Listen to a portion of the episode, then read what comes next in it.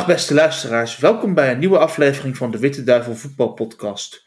Dit is de vierde aflevering in een zevendelige podcastreeks rondom het boek Hoe word je een oersterke voetballer? Mijn naam is Jan-Willem Spaans en ik ben hier vanmiddag in het gezelschap van Thomas Davé. Hij schreef dit boek samen met Christian van den Abelen van Sportvoetbal, van Sportvoetbalmagazine. Dat is intussen uit en wordt dit weekend gepresenteerd op een groot sportcongres. De opbrengst van het boek gaat integraal naar SOS Kinderdorpen. We gaan het in deze aflevering hebben over het onderwerp leer nuchter trainen. En dan is de eerste vraag voor Thomas: um, nuchter trainen, voor alle duidelijkheid, daarmee wordt niet bedoeld zonder alcoholconsumptie. Nee, nee, nee absoluut. Goedemiddag. Inderdaad, um, kijk, in de sport is het zo dat er een aantal mythes circuleren en die eigenlijk zo aangenomen zijn dat iedereen ze toepast zonder zich daar nog verder vragen bij te stellen. Maar het is interessant om het even van een andere oogpunt uh, te bekijken. Kijk, uh, in de sport is het zo, bijvoorbeeld een voetbalwedstrijd is, is, is 90 minuten. Dan hebben allerlei wetenschappers uh, berekend hoeveel calorieën je verbruikt tijdens die wedstrijd. En dan hebben ze de conclusie gemaakt dat het dan interessant zou zijn om dat exact aantal calorieën dat verbruikt zou worden tijdens die wedstrijd op voorhand in te nemen. Dat lijkt heel logisch, maar uh, als we even uit... Maar als we even uitzoomen en we kijken uh, doorheen de evolutie, wanneer heeft iemand eigenlijk uh, sport gedaan? En, en, sport bedoel ik dan eigenlijk op een andere manier. Wanneer heeft iemand veel bewogen? En dat was de noodzaak om te bewegen, was bijvoorbeeld meestal omdat er honger was. Als iemand overal voeding ter beschikking had, ja, dan ging je niet voor de lol uh, even de, de, de berg op en neer rennen. Dus we moeten eigenlijk we kunnen als aanname eh, bekijken, of startpunt gebruiken van iemand bewoog, sportte dus eigenlijk, omdat er een noodzaak voor was, bijvoorbeeld dat hij honger had. Dus die heeft per definitie, heeft de mens doorheen de evolutie heel vaak nuchter, dus zonder een, volle maag bewogen. Eigenlijk is het zo, ik zeg, uh, ja, Willem, ik zeg, kijk, we gaan hier een, een, berg overgaan, en want...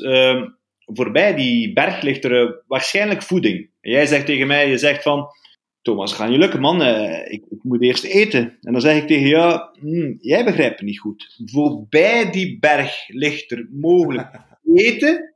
En als het daar niet ligt, dan ligt het voorbij de volgende berg. Dus de mens is gemaakt om, als er een tekort is aan bepaalde voeding of, of aan, of aan drank, aan water, om energie te mobiliseren naar zijn hersenen en spieren, opdat die in staat zou zijn om net die voeding te kunnen vinden. En wat heb je nodig om te voetballen? Ja, je hebt de hersenen nodig, je hebt je, je, hebt je spieren nodig. En je ziet net het omgekeerde bij de meeste voetballers als ze gegeten hebben voor een wedstrijd of voor een training, dan zie je dat je een kleine dip krijgt. Ja, en die, en die dip, dat is, dat is eigenlijk evolutionair normaal. Dat, dat is, je hebt je voeding gevonden en als je je voeding gevonden hebt, waarom zou je spieren en je hersenen dan nog op scherp staan om eten te gaan zoeken? Maar hoe, hoe kan je wedstrijd winnen? Dat als je scherp uit de dressing room komt en niet als je al verzadigd bent. En, en dikwijls zie je dat, dat er spelers zijn die uh, uh, sloffend het veld opkomen, omdat ze eigenlijk door kort voor de wedstrijd te hebben gegeten, hun hersenen vertellen dat het eigenlijk niet meer zo hoeft. En een mooi tegenvoorbeeld is uh, een Golo Kante van uh, de halve finale van de, van de Champions League uh, was dat hij volop op in de Ramadan. En dan uh, ja, was hij nuchter. Ja. heeft hij het hele middenveld van Real met pensioen gestuurd. ik heb het al verteld. Ja, dat is, dat is fantastisch. Want, want als dat kan, als hij gewoon al voor zonsopgang gegeten heeft die dag, was hij al uren en uren en uren en uren nuchter. En als je dan toe in staat bent, dan moet het menselijk lichaam in staat zijn om die prestaties te leveren. En ik vond dat bijzonder inspirerend en, en een, een onderbouwing van onze visie eigenlijk. Oké. Okay. Um, ehm, dus het energieverbruik voor een wedstrijd is eigenlijk veel te veel wat supporters doen. Of veel te onderdacht. Wat zou je willen zeggen? Ik zou willen zeggen ondoordacht. Wij gaan ervan uit dat uh, natuurlijk moeten ze, uh, als je, als je in, in, het, in, het, verhaal verder gaat, zoals, ik daar juist uh, zei, is het logisch dat de wedstrijd beschouwt als een zoektocht naar voeding. Ja, en dat je nadien natuurlijk, uh, als het ware, in die wedstrijd je voeding gevonden hebt en nadien aanvult. Mm -hmm. in, in, in, een mooie uitspraak is, is uh, party en famine. Dus je hebt famine, het Engelse woord voor honger. Ja, je, hebt, je hebt een tijdje honger hebben. En als je eigenlijk een normale fysiologische uh, honger hebt, dan, dan domineren je hersenen en je spieren. En dan heb je eten gevonden. En dan eet je echt een grote, grote maaltijd. Tot verzadiging. En uh, dat is hoe wij het bekijken. Wij gaan dus niet, uh, gelijk dat vandaag de dag in de topsport het hangbaar is en in de voetbal hangbaar is, uh, zes keer per dag eten. Uh, maar wij eten twee keer of, drie keer. En soms geven we een prikkel door, door eens één keer te eten per dag. Dat is, wat wij, dat is onze visie, die voor alle mensen toegankelijk is, maar, maar ook voor sporters. En en zeker uh, zijn wij van mening dat als je, als je gewoon bent om, om, om nuchter aan de wedstrijd te verschijnen, dat je in het voordeel bent. Ik moet wel zeggen, de eerlijkheidshalve biedt mij wel om te zeggen dat je dat wel een beetje moet uh, trainen. Als je dat de eerste keer doet, dan. Uh, ja, je hebt, in principe dan we use it or lose it. Als je dan niet gewoon bent van nuchter te trainen en je gaat het eerste keer doen een heel belangrijke wedstrijd, ja, dan, dan, dan, is uw lichaam daar niet klaar voor natuurlijk. Maar uh, zeker in, in het tussenseizoen. Maar nu, in de uh, voorbereiding, zoals nu inderdaad. Nu, het is voor aan de gang. Het was vanmorgen dat uh, Lamco bij Antwerpen liep te kloten. Ja, ja. Ik ging zeggen, er zijn ook zekerheden, maar dat past misschien in die context. Maar ehm, ja, nu is het interessant om, om even de programma's die evolutionair ingebakken zouden moeten zijn, om uw hersenen sterk te maken en uw spieren sterk te maken, die verwaarloosd zijn door de mythes die in de sport circuleren, ja, om die nu weer even te gaan, uh, te gaan challengen. Absoluut. Door die oude programma's, zoals het nuchter trainen, uh, te gaan toepassen. Ja. Oké, en uiteindelijk moet je dan in het voetbalseizoen toe naar een systeem met minder maaltijden en zeker niet te veel eten voor een training. Ja, wij zijn eigenlijk voorstander van, van. Kijk, wij, wij, wij verminderen drastisch onze maaltijdfrequentie uh, sowieso. Wij gaan eigenlijk vanuit, van, van een, voor een sporter, van een zeventiental maaltijden per dag. Dus dat is... Uh, ja, per dag? Nee, dat kan niet kloppen, denk ik. Per week, excuseer. Per week, per week. Ja, zeg ik. was even... Dat, je was ja, misschien voor sumo-worstelaars, maar... Je was al leg, inderdaad. Nee, dus inderdaad. Wellicht sumo-worstelaars, maar ja, dat ook op. Ja, maar dat is juist het tegendeel van wat wij willen doen. Uh, ja, precies. Wij gaan dus inderdaad om die maaltijdfrequentie te gaan uh, beperken, en dus 2 à 3 maaltijden uh, per dag en 14 à 17 maaltijden uh, per week. En liefst, voor iemand die al een beetje vergevorderder is, gaan we dat ook even triggeren. triggeren. En dat doen we bijvoorbeeld door ehm, ehm, een soort spel te spelen dat we op voorhand niet weten hoeveel maaltijden we gaan nemen die dag. Dus je, je, dat stond ook in het boek. Ja, je neemt bijvoorbeeld een, een, een zakje. Je, als het ware loodjes trekt. Ja. Loodjes trekt. En dan zeg je, vandaag uh, sla je het ontbijt over. En morgen mag je na uh, eh, 13 uur niet meer eten. Bijvoorbeeld. Kijk, vandaag uh, heb ik een lotje getrokken en ik mag na mijn middagmaal van vanmiddag mag ik niet meer eten. Dus ik, voor mij is het tot morgen. alvorens dat ik ga eten terug. Dus we zijn nu 4 uur. Ik heb middagmaal genomen en het is tot morgen.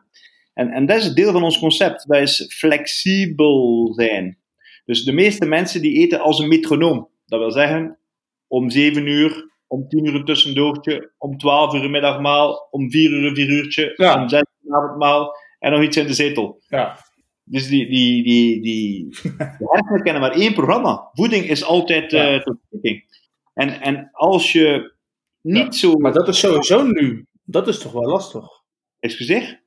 De voeding is ook altijd ter beschikking. Dat is natuurlijk het verschil met onze evolutionaire voorouders die over de bergen moesten om eten te halen. Ja. Wij moeten alleen maar naar de Deleuze. Ja, en eigenlijk zeg je dan tegen de mensen altijd: kijk, uw gedrag is normaal. Doorheen de evolutie, als voeding altijd ter beschikking was, dan heeft Homo sapiens altijd gegeten. Alleen, zoals je zei, vroeger was er een, afwisseling. Er was een cycliciteit. Er was soms voeding aanwezig en er, en er was dan schaarste. En nu is die schaarste weg. Dus de mens moet snappen dat zijn gedrag, dat hij altijd weer die zoute nootjes pakt en uh, die snack en uh, stopt bij het tankstation, dat zijn gedrag normaal is. Maar dat hij er niet echt beter van uh, wordt. En hij zal moeten bewust een keuze maken om af en toe schaarste aan te bieden. Er is zo een, een studie, ik vind een bijzonder mooie titel, en dat is The real problem is that winter never comes. Dus ja, ja, ja, ja. We, zullen, we zullen winter moeten aanbieden aan ons hersenen. We zullen we zullen, we zullen schaarste, honger moeten aanbieden, bewust. Af en toe zeggen, zoals ik, zoals ik nu net doe, ik ga eh, vanavond heb ik geen eten gevonden. Ja, jammer. En uh, af en toe een, een, koude prikkel toedienen, in plaats dat de, dat de chauffage altijd, uh, of de verwarming altijd op dezelfde temperatuur staat. En uh, wat donkere uren aanbieden. Kijk, we zitten op het topje bijna van, van, van de zomer. Het is vandaag... de langste dag van het jaar. De langste dag van het jaar.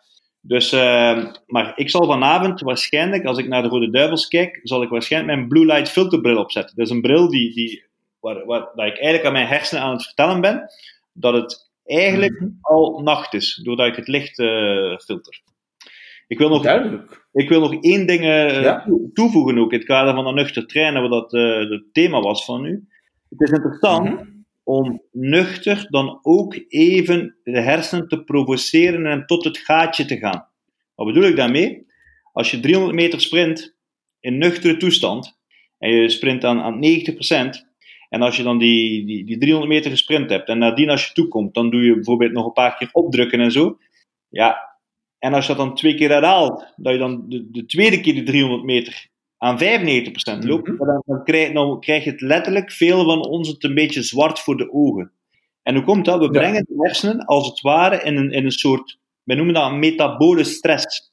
De metabole stress betekent dat ze niet in staat zijn, als wij dat toen zo, zo twee keer sprinten tot het gaatje, om, om hun eigen energie, behoefte en voorziening af te dekken. En ze krijgen het dan lastig. Ze kunnen niet hun eigen behoefte afdekken. En dan word je zelfs wel misselijk. Mhm. Maar dat is een heel goede prikkel, omdat, omdat use it or lose it, omdat de hersenen dan de volgende keer daarop gaan, uh, gaan uh, anticiperen. En ze gaan anticiperen door een aantal mechanismes te activeren die in een, in in een, met een vergrote efficiëntie energie naar die hersenen trekken. Dus je brengt ze in stress opdat ze opnieuw een programma zouden activeren om zichzelf te beschermen tegen, tegen energietekort. En op die manier maak je het lijf weerbaarder. Voilà. Zo wordt eigenlijk een woord dat wij graag gebruiken, is uh, onverstoorbaar. Uh, we gaan het daar waarschijnlijk straks uh, of een volgende keer over hebben, of, of morgen. Mm -hmm. Maar ehm, maar ik zag bijvoorbeeld uh, Engeland, Kroatië, waar de, de, de, de spelers van Engeland furieus waren omdat er geen drinkpauze was. Ja, -hmm. ja, daar gaat er helemaal nergens over, alsof dat je geen, geen, geen 20 minuten zonder water kan functioneren. En, en, maar daar gaan we het waarschijnlijk morgen over hebben.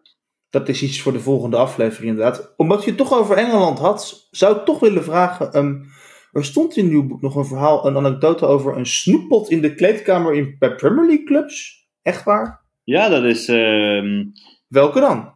Ja, dat is, dat, is, dat, is, dat is een verhaal die, die de ronde doen. En mm -hmm. tijden geleden Aston Villa, maar ik spreek, nu, ik spreek niet over de laatste jaren. Hè. Mm -hmm. maar er zijn verschillende clubs dat dat eigenlijk. dat is nog niet zo heel lang dat dat allemaal veranderd is. Maar het is wel veranderd intussen. Hè?